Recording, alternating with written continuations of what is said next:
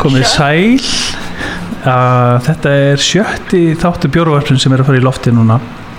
Og í dag erum við uh, alveg á ennsku þannig að þátturinn fyrir fram á ennsku og gesta kokkur í bjórvarpunu í dag er Jóhanna Selma.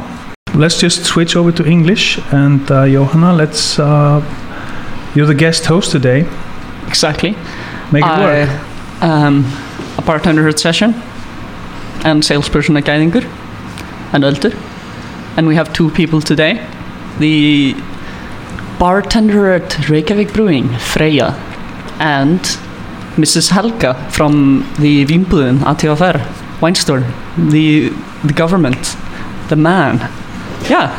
And they're going to talk about, we're going to try to talk about environmental issues in the beer industry why do you what do you have to what's your background how do you care like how much do you care about the environment freya Uh, if I had religious views, it's probably recycling.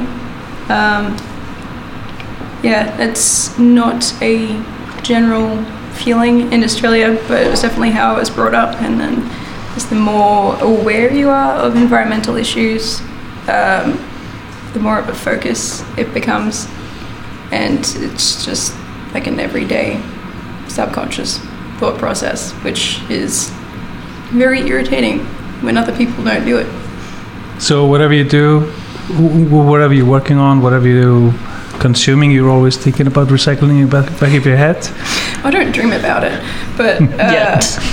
Yet. yeah Uh, but you know, if I'm putting like something in the trash and I see someone hasn't done it or has put something in the wrong bin, then I think about it. Do you yell at people for recycling You're wrong? the you're the type that like digs around in the trash and just like recycles because I respect that. Yeah, sort of people's trash. Uh, I do though. Yeah, and I try and do it politely. Like um, when I was at Idno the other week, someone had put some very clean plastic in the trash, and I'm like, "Was this you?" And they said, "Oh, well, you know, it had some like lint on it." I'm like, "That's still recyclable." I just thought that it wasn't clean, clean, so I just put it in the trash. Um, yeah, I'm gonna ramble. You're gonna have a lot of editing to do. isn't that what podcasts are all about just rambling Yeah. um, but yeah, generally I try and point it out. Not always, because I mean you got to have some self-preservation as well.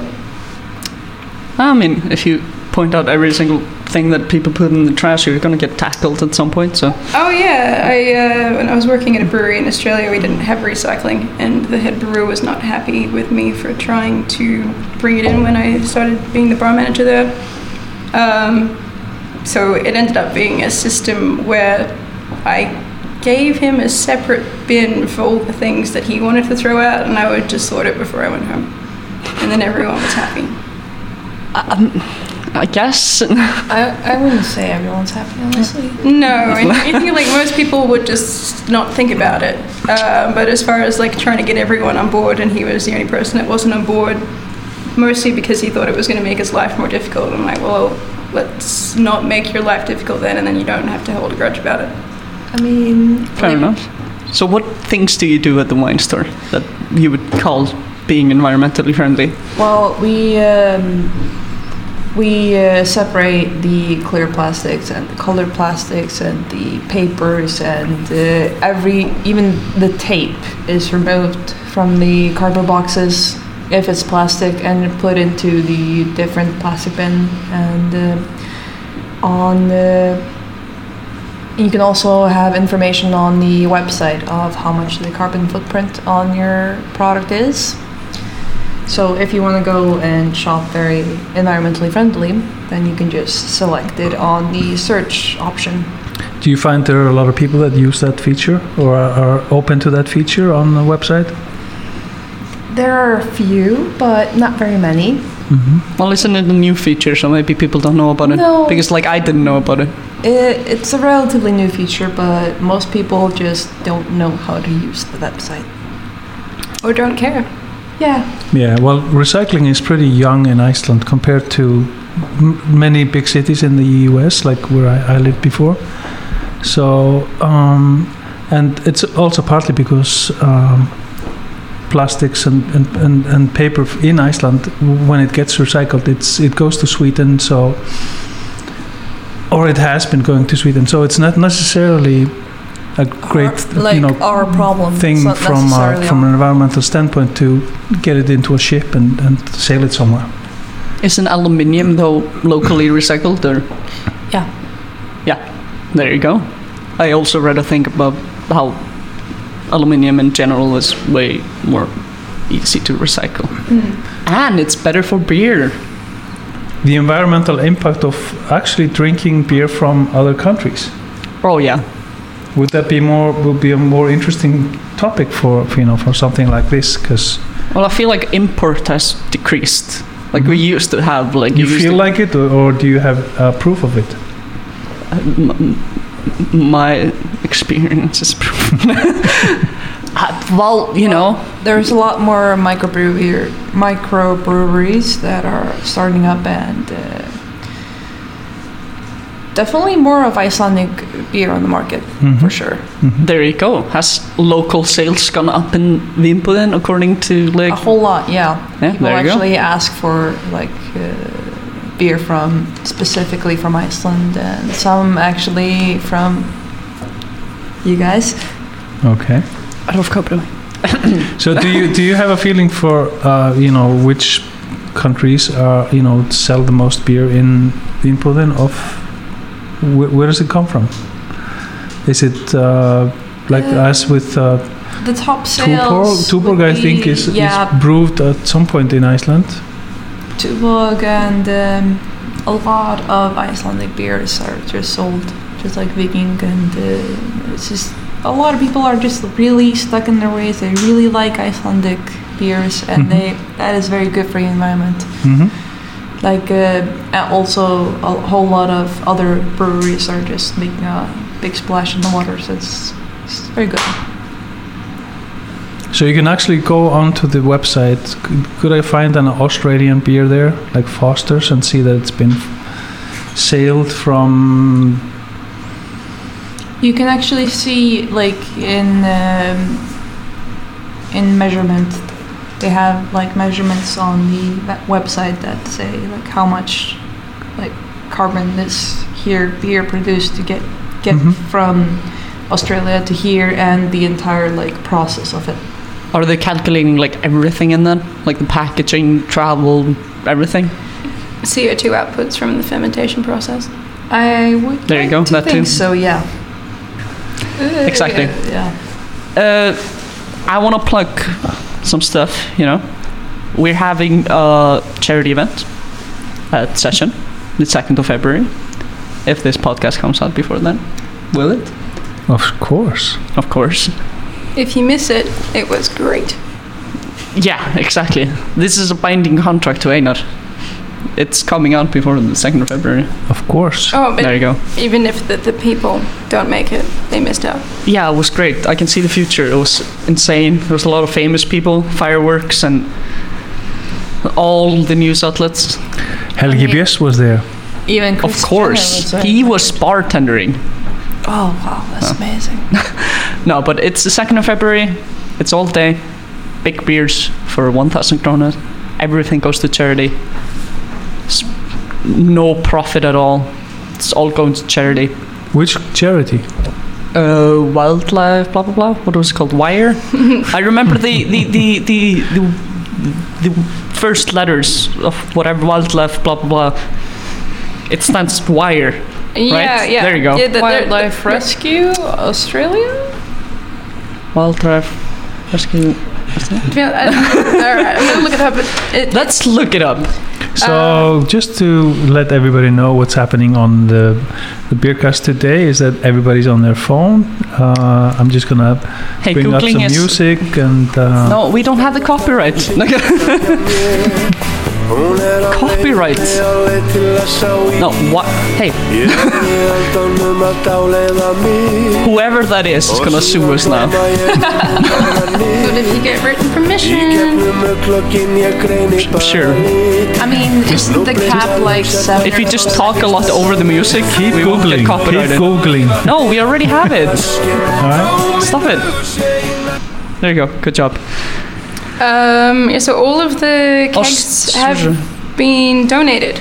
So uh, yeah, there's a lot of awesome breweries on board, um, as well as Helveti Vodka. I'm Yeah. saying it incorrectly. I, I, I will say the breweries because I can't remember them almost. It's gonna be Reykjavik Brewing. They're donating two kegs. And we're doing Ægir Bryghus. They're donating a keg. Brothers Brewery, Álfur, Malbygg, Borg, Ölverk? Brothers. Brothers Brewery, yeah. Ölverk. Is that the not the pizza place, the other one? I'm just glad I'm not saying this. and a lot of things. Also, they're gonna have DJs that are donating their time, which is a donation because those guys charge a lot per the hour. And uh, Johanna and I are working for free. Yes, and Helvete Vodka is also donating some stuff. Yeah, so that's it's unprecedented. Yeah, to use the word from the Australian bushfires, but it is. Uh, I've best vodka in Iceland. a few fundraisers before, but usually it's just one or two kegs, or it's not like uh, everything's donated, or that people are you know volunteering so much time. Um, so this is quite unique on all stand, yeah, from all angles, and We're up to about eight to nine kegs, something like Yeah, that, yeah, or so- more. and everything is 1,000 krona, so it's you know happy hour prices that you would never really get on most of these things. Yeah. Yeah. And is right before payday. Right after payday. Right after. Right pay- It's the second of February. Right Yeah. after payday. I'm sorry. Unless the government is cheating you and paying Uh, late. or that, or that was. I was gonna say that, but you know, I got the words all jumbled in my brain. or if you have a questionable employer who pays you late. So Fair pull out your debit cards, not your credit cards this time. Uh, both. Um, Max them all out to save the koalas. Yeah. So we there are a couple of main charities in Australia. There's so many that can't really list them. Uh, but as far as wildlife goes, there is one called Wires, um, which is kind of a regional thing to New South Wales in Australia, which has had the worst um, impact and the largest scale of fires, largest uh, deforestation, that kind of thing as a result. Um, stands for Wildlife Information Rescue and Education Service. Uh, so, you know, if you are driving down a highway there or something and they'll have signs up for if you accidentally hit something or you see an injured animal, like those are the guys you call. But everyone's volunteers, uh, they're completely non for profit. So it's really just helping fund their resources for people to be able to go out and find injured animals and look after them until they can be rehomed, uh, which can be anywhere, you know, from like three to six, 12 months at the moment.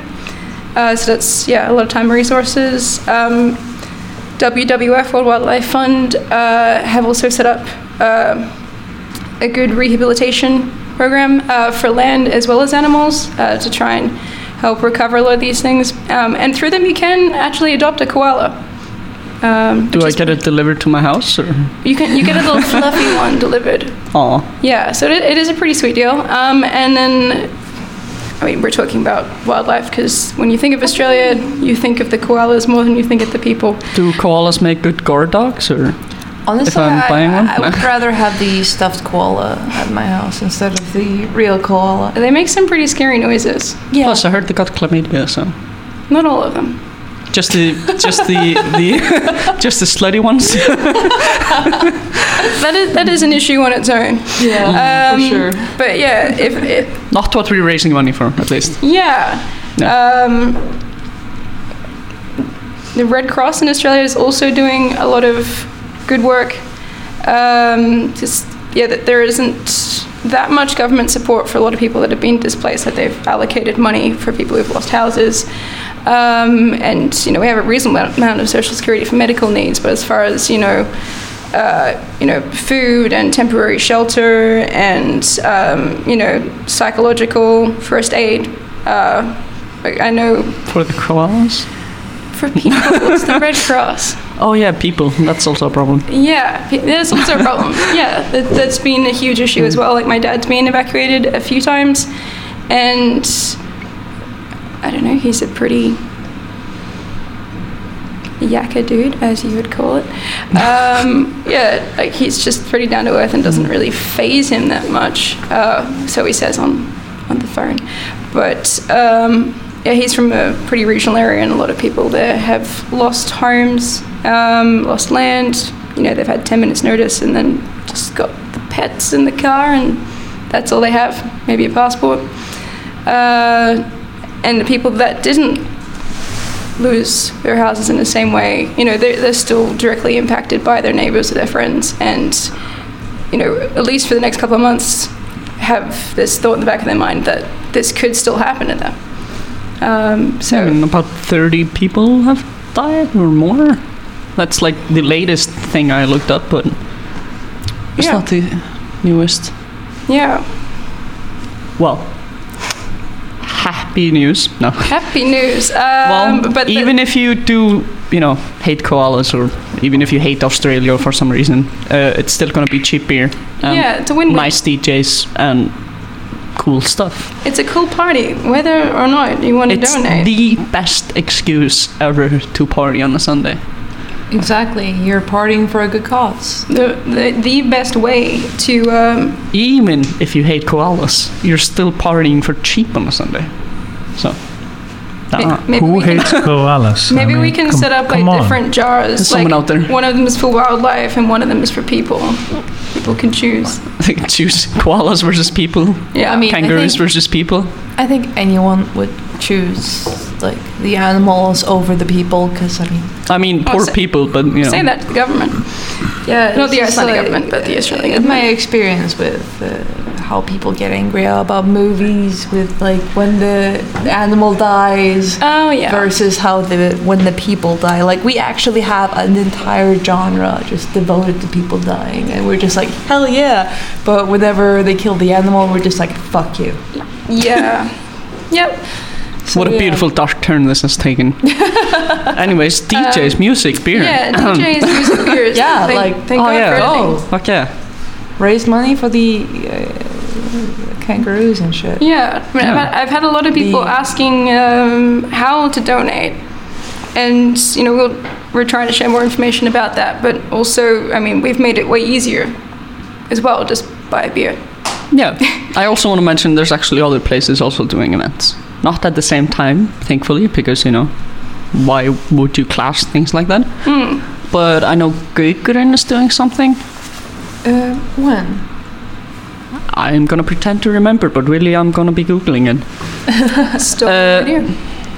Um, yeah, I And the Le Coq is doing like a bingo thing, Mm-hmm. where if you buy bing- a bingo card, it, all the money will go to charity. I was like- going to be super petty and say, did they have an Australian on their team? Uh, don't need to go there. Well, it is charity. I think we should Yeah. be okay with that. Uh, you know, on a more positive note, the global response has been really overwhelming. Like, it, it is something that shouldn't really have been able to happen, and I think we won't get into much into too much detail about um, the causes of that. Mostly neglect, a little bit of overbrewing. Aha, With the 7th of February is Um, at Gaukurin. They're doing bush, bush, blah, bush, bush fire. Bushfire. Bush, bush Fire. fire relief fundraiser. This is how I feel when I try and speak your language. um, but uh, a friend of mine in England, he's had a similar idea to what Sierra Nevada had a few years ago when they were having some serious wildfires in uh, California, where they were doing a collaboration brew and then having um, a lot of suppliers of malt and grains and hops um, donating this, and then all of and having multiple breweries come on board making the same recipe, uh, and then all of the funds from that going to you know people affected, rehabilitation, etc., cetera, et cetera. So he's set up something like that, um, which So had- there's a beer recipe for Australia somewhere that we can uh, explore. Yeah, yeah. Funnily Yeah. enough, brewed uh, started in uh, England, but uh, yeah, a lot of international distributors have gotten on board with it. If you have anything from Crime Malt or uh, is it Yakima hops? The one. Yakima hops is Yeah, we, yeah, we they're one, have some of that. Yeah, they're one of the sponsors as well. Mhm. Um, yeah. He anyway. Where was I going with this? Uh, it's one of my friends from when we were like five. You're gonna cut out most of this. This is just dialogue. Um, Well, podcasts tend to be just dialogue, right? yeah. It's not like We're not- flashing we're not cutting images. anything no. out. Oh, God. You could just ramble. sorry. We're actually listeners. taking every part where you stammer and we're repeating it a few Uh, times Um, for, for, for attention. yeah. For- for- for- for- for- For- for- for- for- For- for Yeah. Um, but he hasn't really worked in beer for that long. And then, like, overnight, he was on BBC News, basically, like, plugging this thing. Uh, and then I thought, ah, Wow, Crap. blow up. I'm not, yeah. I'm gonna mention actually one more event that I, at Le Coq. Um, Yeah, the, the, because I mentioned the Gaukurin event. That's the seventh. Yeah. Uh, Le Coq is doing an event with bingo and beer and free pizza and stuff. The sixth, Uh, do they have like? and we're uh, doing one, as in we, as in session, is doing one on the second. So you can spend an entire week of goodwill and beer and pizza. Sounds like a great week. Exactly. It's a hangover that feels good. um, What, Cool. were you talking about? I was going to mention that for Inspo, and then I was going to try and use this Sierra Nevada thing to tie it back into water usage and drought and that kind of thing, because they're one of the first brewery, breweries to go uh, closed loop with all their productions and have uh, and be carbon neutral and um, you know no negative like water runoff and recycling water as much as they possibly can. I mean, I was reading this thing about grey water in the beer industry, Mm. which is recycled water from grey water. Like, do you have a more smooth explanation than me? No, grey water. You've also got like bore water, which is like groundwater that hasn't been filtered, processed. So it's not something that you'd use, um, you know, like if you're going to drink it, but you can definitely use it for crops and stuff like that. Well, that's the thing that I read about. They were using grey water to make beer. Um, I guess if they're getting it up to the right temperature to like sterilize it. Apparently. I mean, they're they're pretty. Well, there, were mo- there was some company in California trying to do that, but Was it Sierra Nevada? maybe. I, I, don't, I don't know. There's just, they're just like the biggest brewery that I know of that may have done that because they were trying to. Oh, I actually have something here on Sierra Nevada. They were actually using methane byproduct to power the electricity that it needed to brew. Boom. Boom. I actually had something in Sierra Nevada here. Yeah, yeah. trying to go full closed loop. Um, how much electricity does it take to brew beer? Uh, th- a lot, I think. Einar? This is your company. You should know how much electricity you use here. Is it a lot or not? lot? Well, um, because you have to keep a constant temperature, right? And a lot yes, of we do. big But the the, uh, the machinery we have is is pretty effective. Uh, the cost of the the electricity here in Reykjavik is very low compared to other countries. Um, so I think you know electricity is uh, is a minor part of. It's probably when when you look at the uh, ingredients and the cost of of brewing as a whole. I would say it's less than one percent. I mean, of course, electricity and water is not really a big issue in Iceland, but in other countries, like, is are you using a lot of electricity here? Well, Like, I'm not thinking in, about like, the in, cost. in it's- countries where yeah. you create your electricity with coal or oil, it's it becomes a, a, a very uh, different picture. So what you're saying is that the brewing process is not very energy conservative. I don't think it's very economical. Did. I say that? In in a lot I don't of think you said that. I mean, I mean, if you if you think about it for a second, I love this aggressive reporting. It, it is. It is like you know when when I go to a shower in Laugardalslane where I like to go swim, and I have uh, people turning off my water and say, "Please shut off the water. You know, you have to conserve it." But it's just in Iceland we have plenty of water. In Iceland we don't need uh, energy efficient light bulbs. We, we just we have plenty For of now. natural resources, you know, for that. So Should we take a break for a second? What do you, you, you She's just having a lot of emotional things, you know, so she can Oh. recover thinking about all the good. koalas. Yes, all right. You Let's could do that. Sample the cork popping. All right. Okay, we're doing a plot twist. We're switching into Icelandic because our English guest has fled the Country. room. The country, yes, he's Australian, so he has to go back. I think they're chatting in the back, though, so you know you might still hear them. Anyways, we're gonna switch over to Icelandic, but that's okay because I think it's mostly just Icelandic people listening, anyways.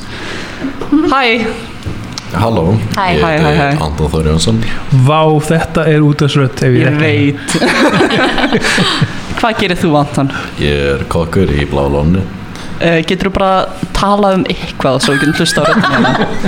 Já, já, Og síðan erum við með Berglindi sem er bara hérna á session og hún er líka eitthvað annað hef ég heyrt. eitthvað annað, já já, um, já, ég heiti Berglind Marja og er barþjóðn á Session Kraftbar og svo hef ég líka verið voða mikið á Ölverk pizza og brugghús í hveragerði Fattaði staður. Það er jafnast ekkert að hver ekki því nei, segðu, Eng, engin staður er jafnast á Nefna hveragerði Selfoss kannski heyrðu, Ok. Nei. það þýðir ekki að starta slagsmál við gæsti. Það, það er ekki lægi. brálið sko Já.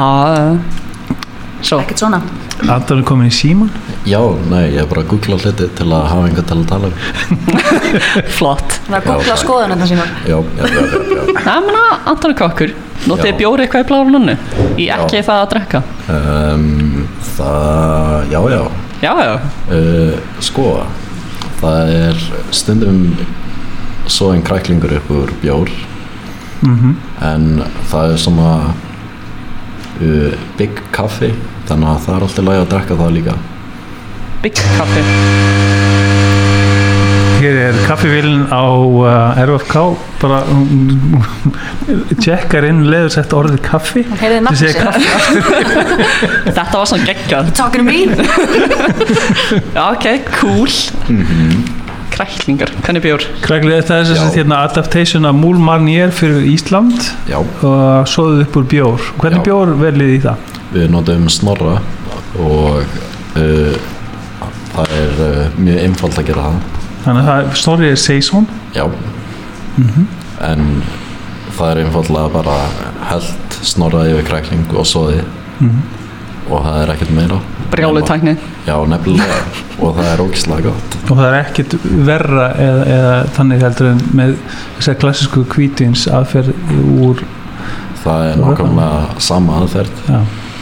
Nema við notum rjómaspreyti með kræklingasósi mm, sem að er svoð af krækling sem er spreytað yfir í endan ok. Er smá kvítlöku líka? Nei, Nei, nei, nefnilega ekki Jesus. Ég vinga trú á bláu lónin lengur. Nóti ekki kvítlug. Jú, jú Já, ok. Hei, við erum samt að smakka kosmosina. Það gerðist bara óvart. Það er ennþá áramót. Kosmos 2020 Já, hann er ennþá í sölu belgist stertöl með hibiskus og læm hvað segir kokkurinn? Mér finnst það frábær bjór Hva- hvernig, hvernig hérna, var ég að setja þetta yfir hérna, skjálfiskin? Það fyrir alltaf eftir hvernig hann síst niður Mm en hann er mjög sætur Það eru til ég að prófa það Ég er alveg mjög mikið til ég að prófa það Það þurfa að gefa honum flösku, sko. Já, nefnilega Já, Gerðu það það er investment. Næsta árið þá skal hann gera heitt kræklingsrétt fyrir ykkur. Hann er sætur, já, það er alveg rétt Mm. En, en sagt hérna e, Það er svona við vist svona, svona hérna tartness í, í Það er einmitt bröðin sem koma eftir að það er búið að sjóða Já, þegar hann síður niður Mhm. ef það er ekki nógu mikið sæta á móti þá Já. verður hann mjög biskur og það Já. er svona bröð sem maður er ekki leitað eftir mm Nefn að þú ert Amerikani sem uh, uh, við skulum ekki að gera neitt lítið úr Amerikunum hérna. Nei, ég er ekki að segja lítið úr þeim sko. Hva, Hvað er íslenska orðið? Blæti? Blæti fyrir humlum. Humlablæti. Já, humlablæti. Þá viltu biskina Ég var að læra þetta orðin daginn sko Ég er að nota eins mikið ég get. Svona eins og maður gerir. Já, Hei, Berglind, þú hlýtur að hafa eitthvað að segja um mat, það ekki? Þú Jú, að pizza bjórstað Jú, jú, jú, mikið rétt. Sem gerði bjór by the way sem var með pizza krösti Jú, passar. Passar. Uh, Svo eru þið líka að gera bjórosta dífu sem þið bera fram bæði með sko flatbröði sem er með svona satarkrytti og okkur vonæs og svo líka svona hvað segir maður, svona stórri kringlu. Stóri kringlu? Pretzel. Svona mjúk pretzel. Svona eins og pretzel á að vera? Já, Já, ok. Og hérna og það er sagt gert með bjór. Og sagt eða lauksultan okkar er gerð með bjór. Og sem sagt svo er alls konar ostur og svona gummilaði með. Þetta er alveg bara next level sko. Ég er bara að mæli með því að þið eru að fara í hveragerði að stoppa og væntalega smakka bjórinn og pizzuna en bara ef við hafið bara tíma til að smakka eitt smakki pretzel og bjórstadífi það er bara next level sko Já, þú þetta ekki, og þetta er ekki plögg sko, þetta er bara ég, bara mitt mjög persónulega mín skoðun sko. Þannig að ef þú ert að kerja alltaf inn í hverju gerðin ert bara með tíu mínútur og ert að kerja síðan tilbaka? Ég, ég mynd, er en það er náttúrulega ógustlega mikið fólki sem keirir bara gegnum hver ekkert, skilur keirir bara framhjá á ringdörgni Já, betra að kerja bara fram hjá Á leiðinni til Uss, Þegar maður lendi Selfoss þá er það alltaf best. En hérna græni frostpinnin það var náttúrulega Mhm. alltaf minn sko vá moment í Ölverk. Klungurinn. Já, nákvæmlega. Já, já, Það, ég, ég það er eitthvað algjörlega spes. Ég er mjög stolt af því Það var teist testa hann. Það var góðu dagur í vinnunni, skal ég segja ykkur. Þú varst líka að vinna með mér þegar við vorum með hann á session og kráfil Já, halló, next level sko. Talandi um next level. Ég ætla ekki bara- að segja að þú hafðir gert þetta en ég ætla að segja svona hypothetically að þú hefur kannski gert það að setja þetta krab ofan í nokkum. Heyrðu. Bara kalla mig út í hana. Nei, ég, ég, ég sagði ekki að þú actually gerði þetta ég bara, Nei, mm, þetta, þetta góð jú, ég vissulega, vissulega gerði það. Ég hefði sett þetta krab ofan í kaffið mitt þess vegna, sko, ég er bara, þetta er svo ógeðslega gott krab. Ég með bara svona sér, með, sér sig fyrir sér bara í sólinni bara að drekka bjór krab sem að bara aðast er svo grætt hlungur, þetta er náttúrulega bara geðvikt, sko Það var alveg eitthvað sem að, það var algjörlega nýtt fyrir mér, sko. Þannig að, hérna, ég var einmitt mjög hrifna því. Æsku skeiði bara uh, lýsist upp fyrir því ljós lifandi í fortíðin Mikil nostalgía í gangi, alveg ekki Ef ekki spurning. bara skála fyrir hlunkinum græna? Ekki spurning. Einar elskar að skála sko. Að því að þegar maður er búinn að skála þá fær maður að drekka. Aha.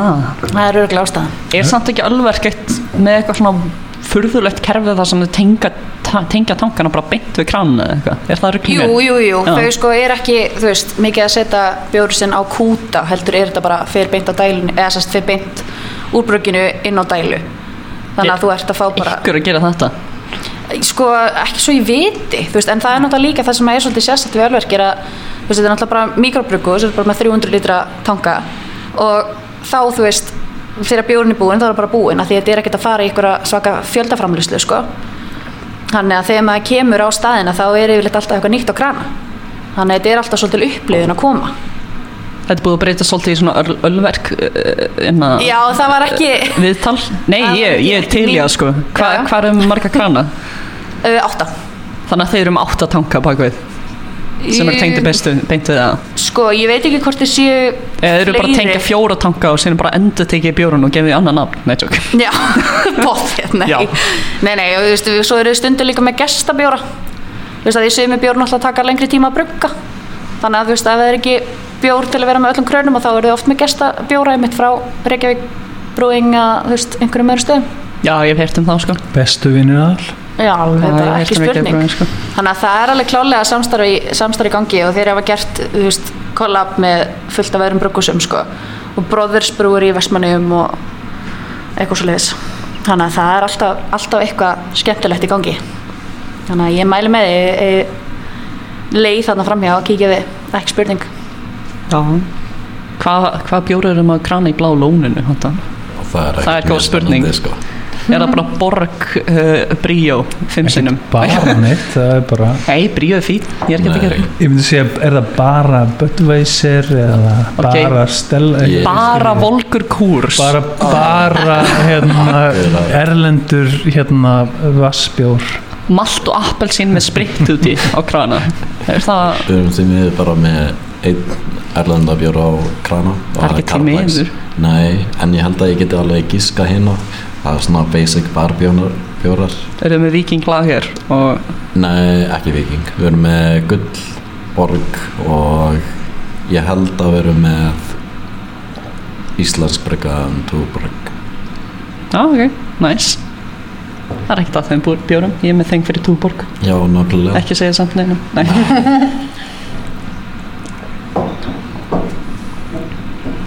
En já uh, Ná, þú veist að tala um bróðisbrúri Hvað er call-upi sem Ölfur gerði með bróðisbrúri? Veistu það, ég bara manna það ekki Ég man ekki, man ekki heit, heit Af hverju veist ekki allt um Ölfur? Ölverk X Brothers Ég, ég er bara starfsmæður sko. það er ekki þannig Ég er bara hérna Ég er bara leikmaður. Við getum hringt í Valgeir en uh, það sem að Nei. síðasta símtal síðasta hérna, símtal til Valgeir sem var verða heldur en hérna, hringing til skattstil og þá ætlum við að sleppa því Þegar þú hringir kannski bara í skattin Hvernig væri það? Það? er náttúrulega að loka hjá skattin í möguleginu Það er ekki verið með eitthvað svona private number. Nei, tjók Já, neyðalínuna hefur skatt Við getum hringt í Brothers. Já, Klukkan, ef þú ert að fara að ringa í bráðurs klukkan tíu um kvöldi það, það er að fara að koma sem weird út sko, já, já. Þetta væri nú bara svolítið Þau, fyndi sko. þau eru eitt af brugghúsunum sem eru að gefa okkur kút. Já, nefnilega. Ég segi þið þau voru þetta fyrstu brugghúsunum til að segja já.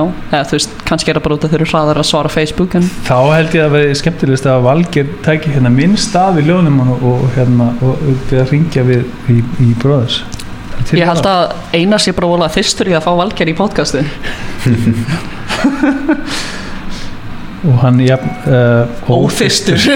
í það að koma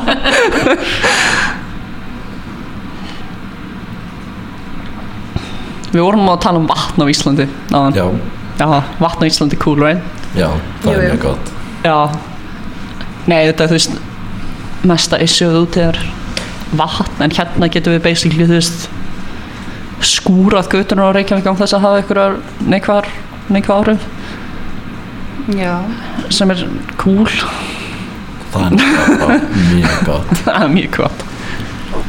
Já, að sé ekki voða mikið, þú veist, þegar við erum að tala um eins og veist með vassnislu eða vasseðslu og svo leiðis að sé þá verið að tala um náttúrulega lönd og, og kannski ríki í bandaríkjunum sem hafa ekkert mikið, þú veist, vatn á milli handana þú veist, og þau séu svolítið að fólki finnist að vera svolítið svolítið eðsla að setja vatn þá í bjórframlýslu og það er alveg brugghús í bandrækjanum þú veist, í Kaliforníu sem hefur þurft að loka eða hætta við brugg eða færa sig yfir annar ríki og mista ógislega mikið peninga með það voru að færa sig út að í ríkistjórnir bara geta eitthvað, hei, ekki cool.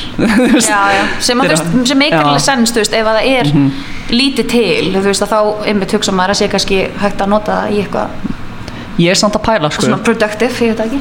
Við gætum verið fullkomna bjórlandið ef að við myndum að rækta okkar eigin bygg og malt og bla bla.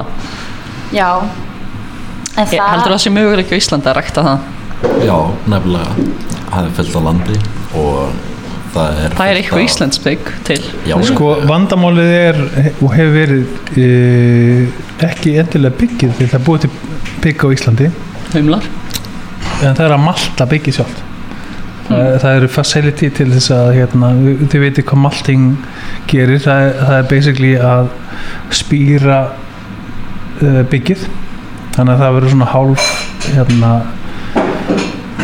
funksjónur þetta aftur þannig að það spýrar eins og kartablu spýra þegar hérna þegar- yfir kartablu þá þurfur að vera spýraðar og saman með þegar hérna e, bygg notað í bjórgerð þá, þarf það að vera uh, maltið eða, eða spýrað já ég er og alltaf að pota niður það er eiginlega hefur verið svona e, þrjá þrep sem að hefur ekki alveg verið náð á Íslandi eða, það þarf e, facility á Íslandi til þess að, að malta bygg. Er ykkur ástæð fyrir að þetta sé ekki að vera bara innanlend sennilega er það bara það er bara ekki manni í einit. bara nennir eða- nennir ekki eða bara vill ekki fá þú veist, þurfa að lifa á hérna einhverjum sultar launum við að, að, að hérna malta bygg sko. Þetta er bara, þetta er mjög ódýrt þegar það kemur erlendis frá og engin business í því. Ég meina sjálfsagt er hægt að finna eitthvað business sem, að getur verið svona hugssjóna business bara frábært ef, að- ef að það er hægt. Sennilega útgerða minn á, á siglufyrði eða eða, eða, eða neskjöpstað eða eitthvað sem hefur efnum því að malta bygg. Gæti að enda að vera útýrara ef þetta er gert á Íslandi? Nei, Nei. Ekki, ekki eins og staðan er í dag. Það er bara það Þetta er, bara tekur mjög mikla vinnu og tíma og þarf mjög mikið pláss Fair enough. Vá, ég, ég bara þú veist, ég elska þessa rödd. Hann, getum við haft hann ég bara er, ég er spá í hérna, þú veist, hérna hvort við getum látið að lesa, lesa hérna fyrir okkur faði voruð eða eitthvað. Svona, þetta er bara, Látum taka upp eitthvað svona intro. Já, til að nota í. Nei, við höfum bara svona Við gerum okkar útvarp Þú veist, við gerum okkar teng og við bara tökum allt upp og síðan látum við að skrifa það niður og síðan bara tala hann fyrir okkur öll. Já, þá bara tekur þetta upp allt aftur Jáhá, ok. Við ákvæmum að enda þetta á fókus á lausnum og ekki bara þunglindi Já, eða kræklingum. Eða fallegum röddum. Já, nákvæmlega. Já, getur þú ekki bara sagt allt sem vorum að pæla það? Bara þú, bara þú, nei tjók. uh, Vel, þú veist, það er greinilega engin præðilega mikið lausn á innflytnum að hráöfni eða neitt ha? Umbúðum eða bla bla bla. Nei, En.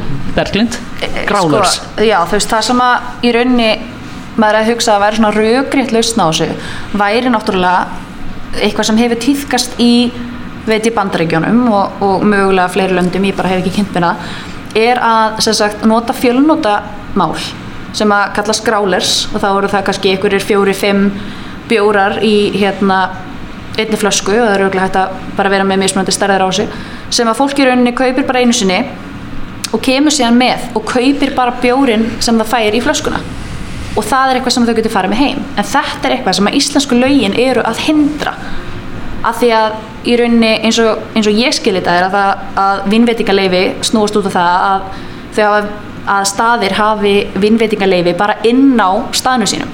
Þú veist, þau megi ekki selja út úr húsi Og eins og ekki lappa út með bjórin, þú veist, með. Já, að Það teknilega sé má ekki. að því að átífafæri þú veist er eina sagt, eina stofnun sem að má selja áfengi til að fara með heim Er þetta ekki líka svolítið svona miskilingur um eðli bjórs af því að náttúrulega ef, að, ef, að, ef þú þekkir hvernig bjór virkar og hvernig nýr bjór er, þá bjór er ferskvara bjór er ekki eitthvað sem að virkar eins og vín sem verður betra eftir eitt ára eða tvö ára, þrjú ára, fjögur ára og Nú er sér 90 tala um stát. 96 hérna, hérna bríó er bara alveg geðveikt stöf en, en sem, sagt, svona bara þessi okkar vennir í bjór hann er bara bestu þegar hann er alveg ferskur Ertu að segja mér Nei, líka- að ég á ekki að vera age að bríðum minn? ég er að segja það, Það er já það sem ég er búin að vera ekki í mörg ár, nei tjók. Nei, þú veist, en þetta er nefnilega þetta er svolítið svona ef maður pælir í þessu að því þú veist það er hljóta allir geta verið sammálu það að bjóri langt bestur af dælu. Mhm. þú veist, það er bara þannig. Hann er ískaldur, hann er ferskur veist, þetta er bara langt best beint af dælunni. Þannig að veist, ég held að séu, ég veit ekki hvort það sé einhverja það sem er ósamal mér, þá bara er það þannig. En það er allavega svona mínu upplifun að sumi bjórar sem að ég dyrka af dælu geti ekki drukkið úr dós sko. og hérna og þetta er í rauninni þú veist, þetta er bara voða svipa og það er búið að vera að gera núna eins og með kaffimál og uh, vassflöskur og allt þetta. Að nú er rosalega mikil og rör.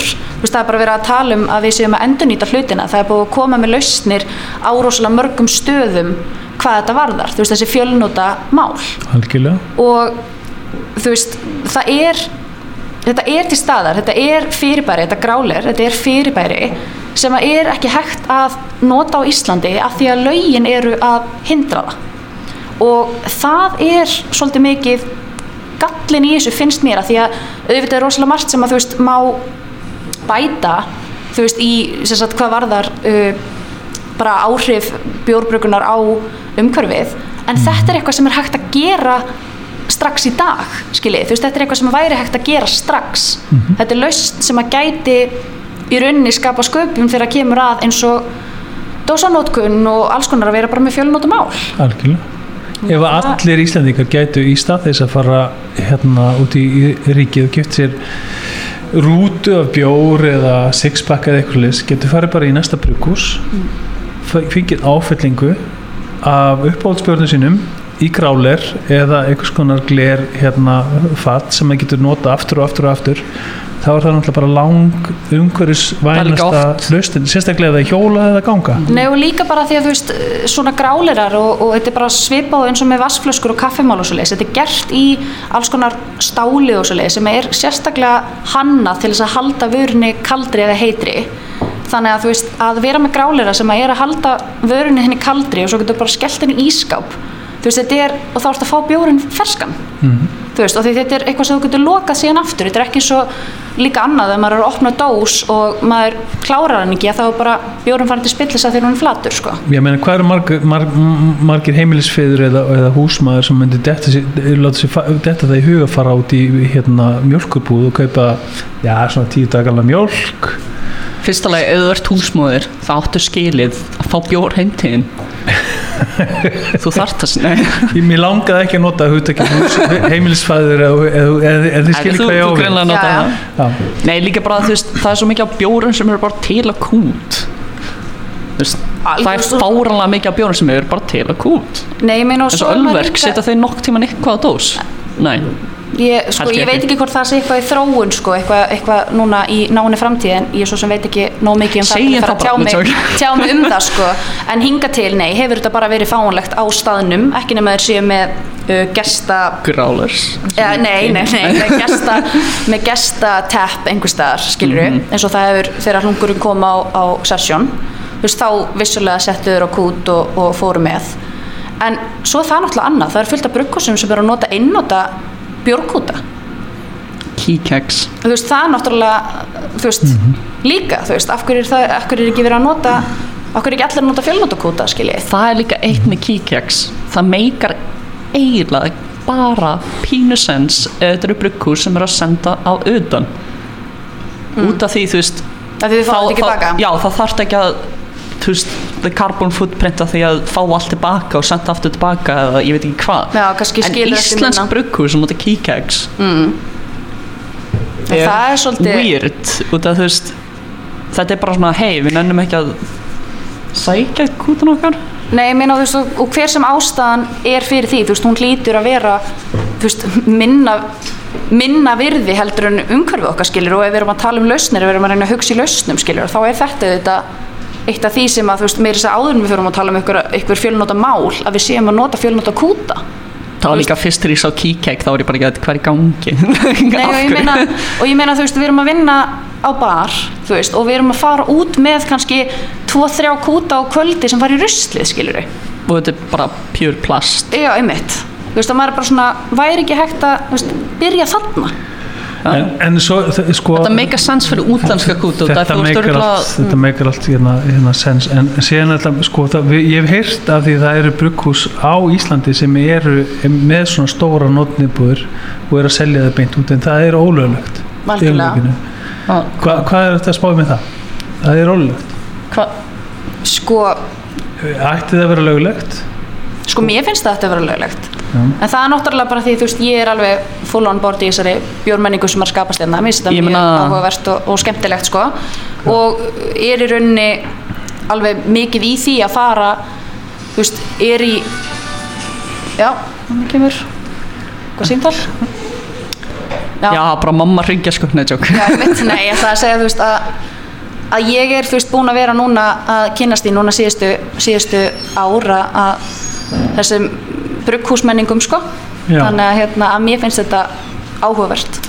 En hérna af því að það er nú hérna að koma að lokum þessa sjötta hérna bjórkast bjórvarps þá langar mig að heyra í Valgeri einmitt með þennan hérna punkt sem að þú varst með með plastið, stálið með e, Þú bara saknar að valda, Ég saknar já.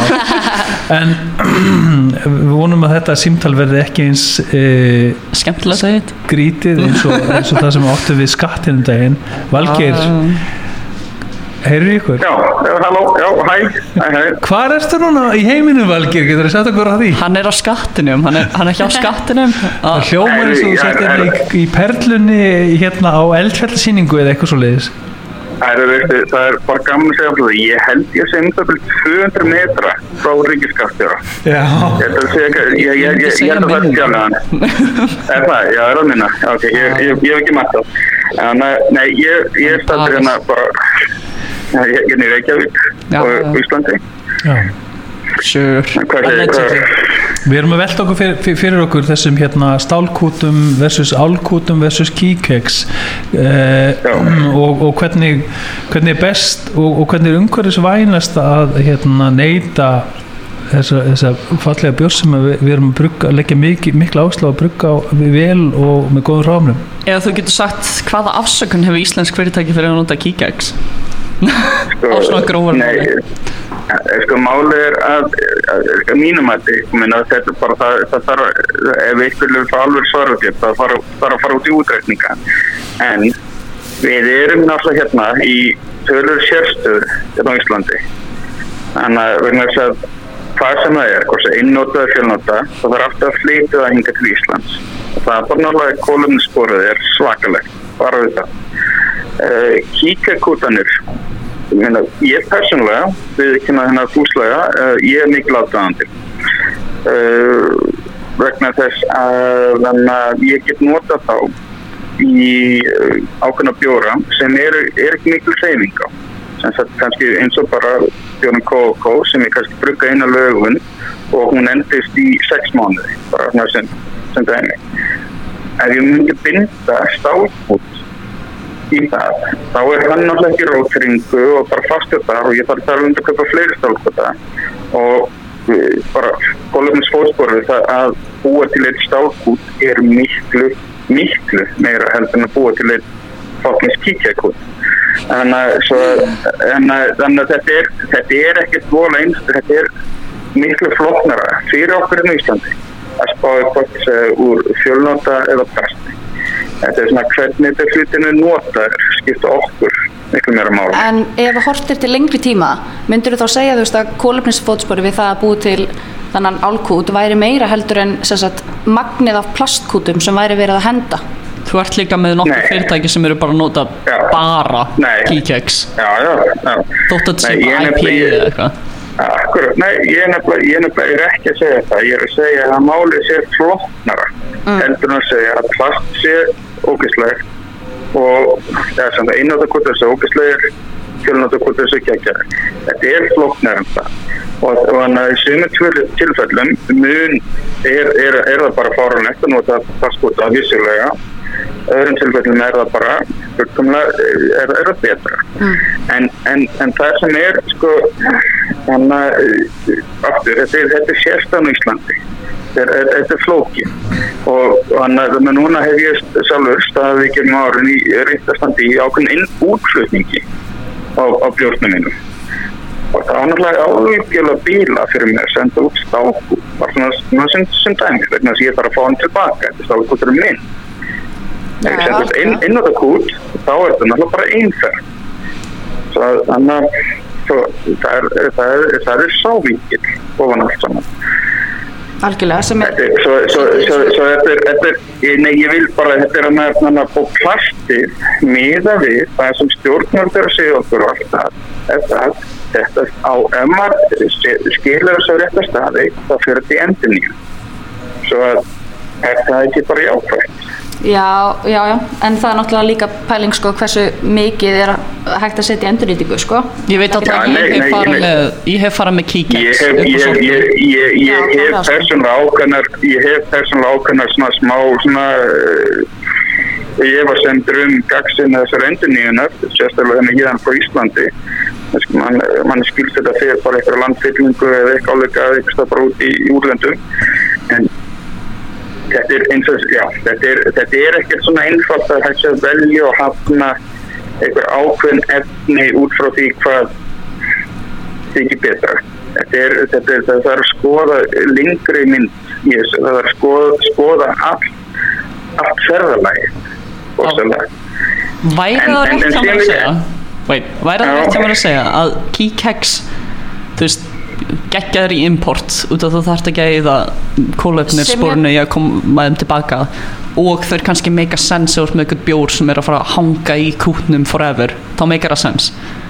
En það er engin ástæð fyrir íslenskan bjór sem er framleitur á Íslandi sem fer hratt og er kannski bara einhver IPA sem er ekkert fara að hanga lengi það er engin ástæð fyrir hann að vera á kíkjæk nema bara þægindi fyrir brugghúsið eða leti eitthvað. En er þetta að finna til dæmis hérna nót fyrir endur unna kíkeks til dæmis með að setja þá í móttur uh, undir rólur á leikvellum þannig að lítil íslensk börn sem detta á hausinn detta þá á hérna á mjúka plastmóttu frekar heldur en ég, grjót ég er það alltaf að henda bönnum í kíkjeks það er bara já. Þú ert alltaf að henda kútunum í börnin já það líka það er bara báðar áttu sko. Nei, nei, en ég skil alveg fullt alltaf þú ert að segja þetta, sé, þetta er náttúrulega flóki fyrirbæri og það er náttúrulega þess sem við erum fyrst og fremst að ræða þetta því ef þetta væri einfalt að þá væri þetta ekkert vandamál þá sko. var þetta tíu mínúta podcast Nei, þú veist, þá væri þetta ekkert sem að væri verið að ræða hvort þið er sko. þannig að þetta er alveg góð það- sem þú ert komið með sko. ég segi samt að það er Punktan í gangi Ég held að það, ég held að það, nei, það er ekki ofnóttan á kíkæk á Jú, Íslandi. víst. Vitið þið hvað mikið, nei, vit- vitið þið hvað framleitt mikið á bjór á Íslandi í dag? uh, allavega tvo lítra Já, það er, það er svona, ég, ég, ég, ég veit það ekki, en, en, en, en það, það er 20 miljón lítrar. ja.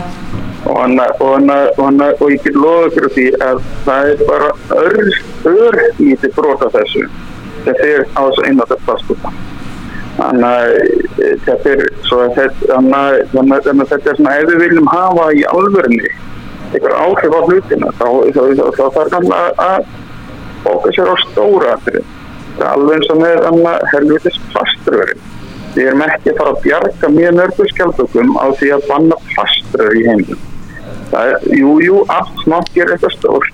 En það er bara að að fókusera á fokkin rétt atriðin En, en er eitt, eitt aðrið, fyrst að, þeir byggðu mig hérna í þáttinn og takk kjörlega fyrir það. Það er ekki að koma með punktinn með það. Ef, ef við viljum í alvörni, hann hafa ykkur áhrif á umhverfið og hann að, að gegnum bjórnistuna ykkar, þá hætti það bjór náttúrulega það, nei, það er umhverfið. Nei, þannig að þú lifa lífinu líka. Nei, það er, augljóslega það að hann að drekka bjór úr ykkar nánasta umhverfi nú, nú, nú er það sem búið að gerast á síðustu 7-5 árum á Íslandi sem þannig er það að það er komin þennan lítið brugghús aftan allar hringin um Ísland.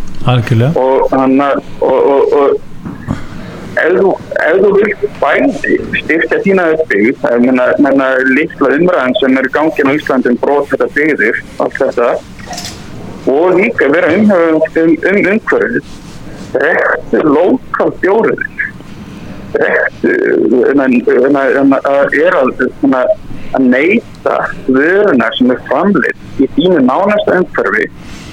Þannig að sem er ekki flytt um fleiri hundra kílometra til þess að að, já það er held ég að þinn almenn íslendingur eh, sem svona það, það jákvæmt að þinn almenn íslendingur, getur gert Ég, sé, að kokkurinn á, á bláalónu, hann kinkar kolli, kall- kokkurinn bláalónu með fallífurötuna, kinkar kolli við, hérna, þe- við þeir sem þetta segja valgir.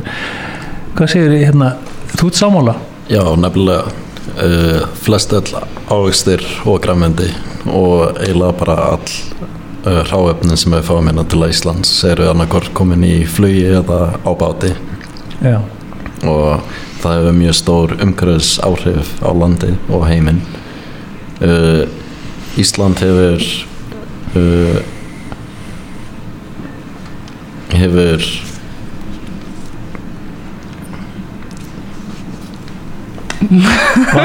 Vandar, eitt orð þannig.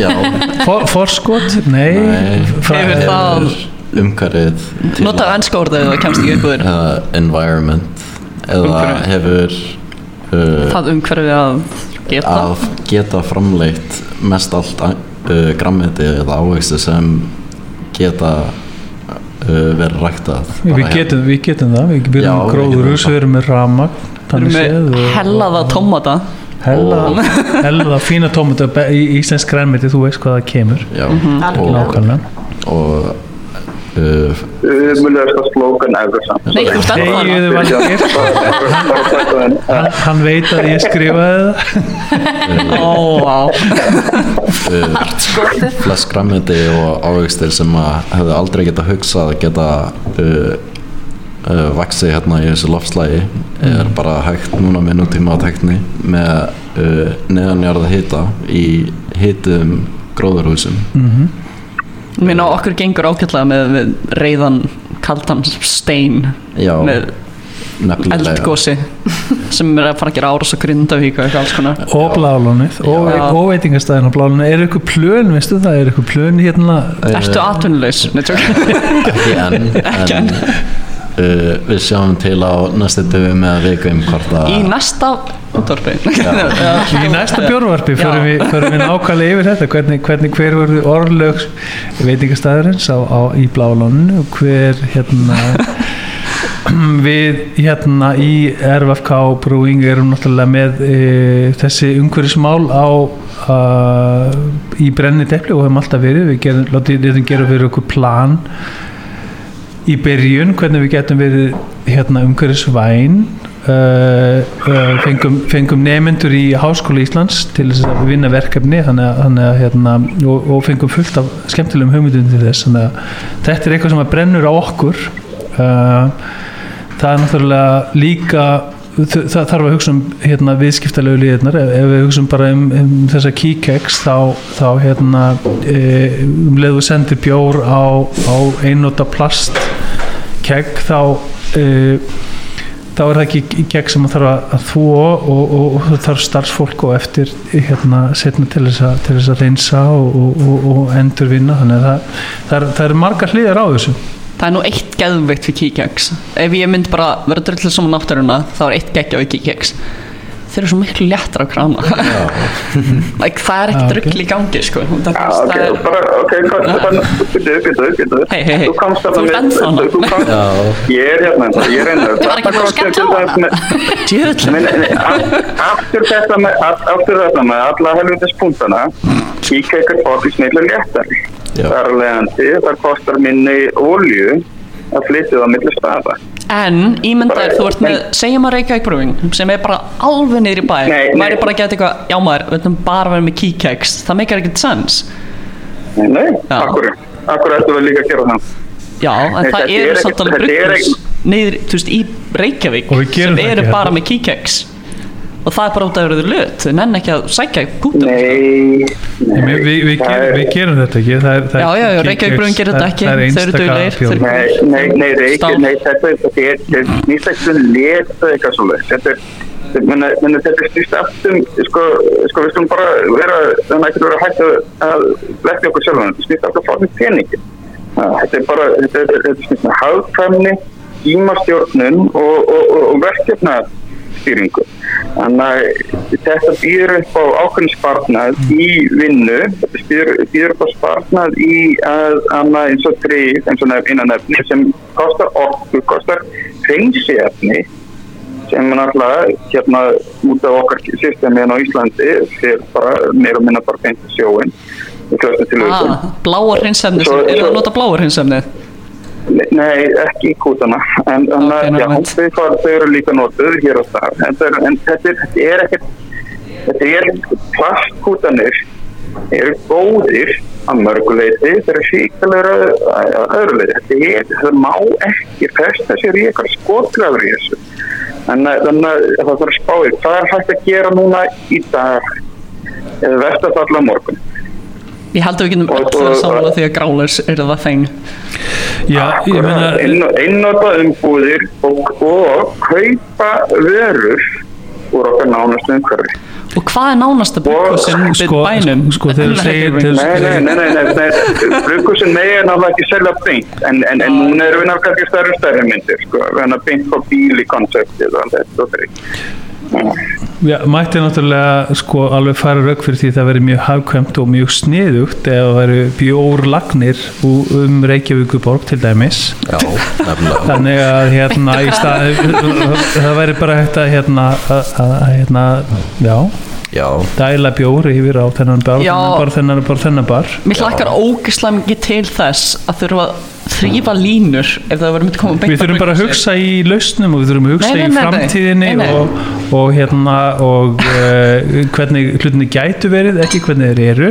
Ég vil bara segja, ef þetta myndi vera þannig segjum að við myndum hafa línu frá Reykjavík Brewing beint yfir á session þá hlakka mér ógislega mikið til að þurfa að keira yfir á session og nota svona 100 lítra á línuna til þess að fara alla leiðina á session og síðan nota svona 200 lítra vatni til þess að skóla línuna sem fyrir alla leiðina yfir á session Þannig að þú sér að það er einhver einfaldur lausnir í þessu. Ég var að koma hérna með bjór lausn. síðan fer ég afgræða bjór og ég er eitthvað uh, já, þú vilt einn hérna RFK og blei blei blei og maður er eitthvað svona afgræða hann. Það er 1,5 km í þegar hann tinn erfakablu getur getur getur beðið í 5 mínútur og meðan hann ferðast kringum niður laugvegin Nei, en, svo, er þetta samt svo góð punktur sem að var að koma með að þú veist, þetta er ekkert eitthvað einfalt og ef þetta væri einfalt þá væri ekkert að ræða þetta hérna. þú veist, það væri þetta bara þú veist, það væri þetta bara leist og við, það væri ekkert til að ræða. Þetta grálur er að- samt einfalt það og bara mega. Já, en það er náttúrulega uh, þú veist, margt í því sem þarf að skoða það skilur og það er náttúrulega þarf að endurhugsa vinnveitingarleifi algjörlega, sko.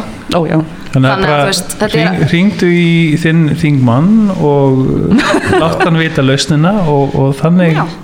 bara gengur þetta við er Jón Gnar ekki lengur þing hann er aldrei verið þingmaður ah, ég var svo tilbúin að checka honum á Twitter sko. Já, Nei. hann er, hann er kannski meira svona do the right thing maður. Á, vá. Slæmt. Alltaf við þá bara hérna, núna er, er, er sennilega komið nóga mikið að þessum kjartafæðalegi og Mm. við, við erum búin að vera hérna í einhverju klukkutíma með, Mm. með bjórvarpið nummer 6 Ég vil samt þakka okkar fólkina Freyju frá Reykjavík Brewing Helgu frá Vínbúðinni. Berglindi frá Session slash uh, áðdæðandi og ástvinnur Ölverks. Og Anton herra besta rödd í bænum og Blue Lagoon kokkur. Takk, og Einar, hann líka ágætur. Og ég, Jóhanna frá Já. Session sem er ok líka, I guess og Valli er fýll líka, I guess. Þú, þú varst alltaf í símanum. Já, Valli herra uh, bruggamestari á Reykjavík Brewing og herra gæi sem er að tala í gennum talstöðu í síman Já, takk fyrir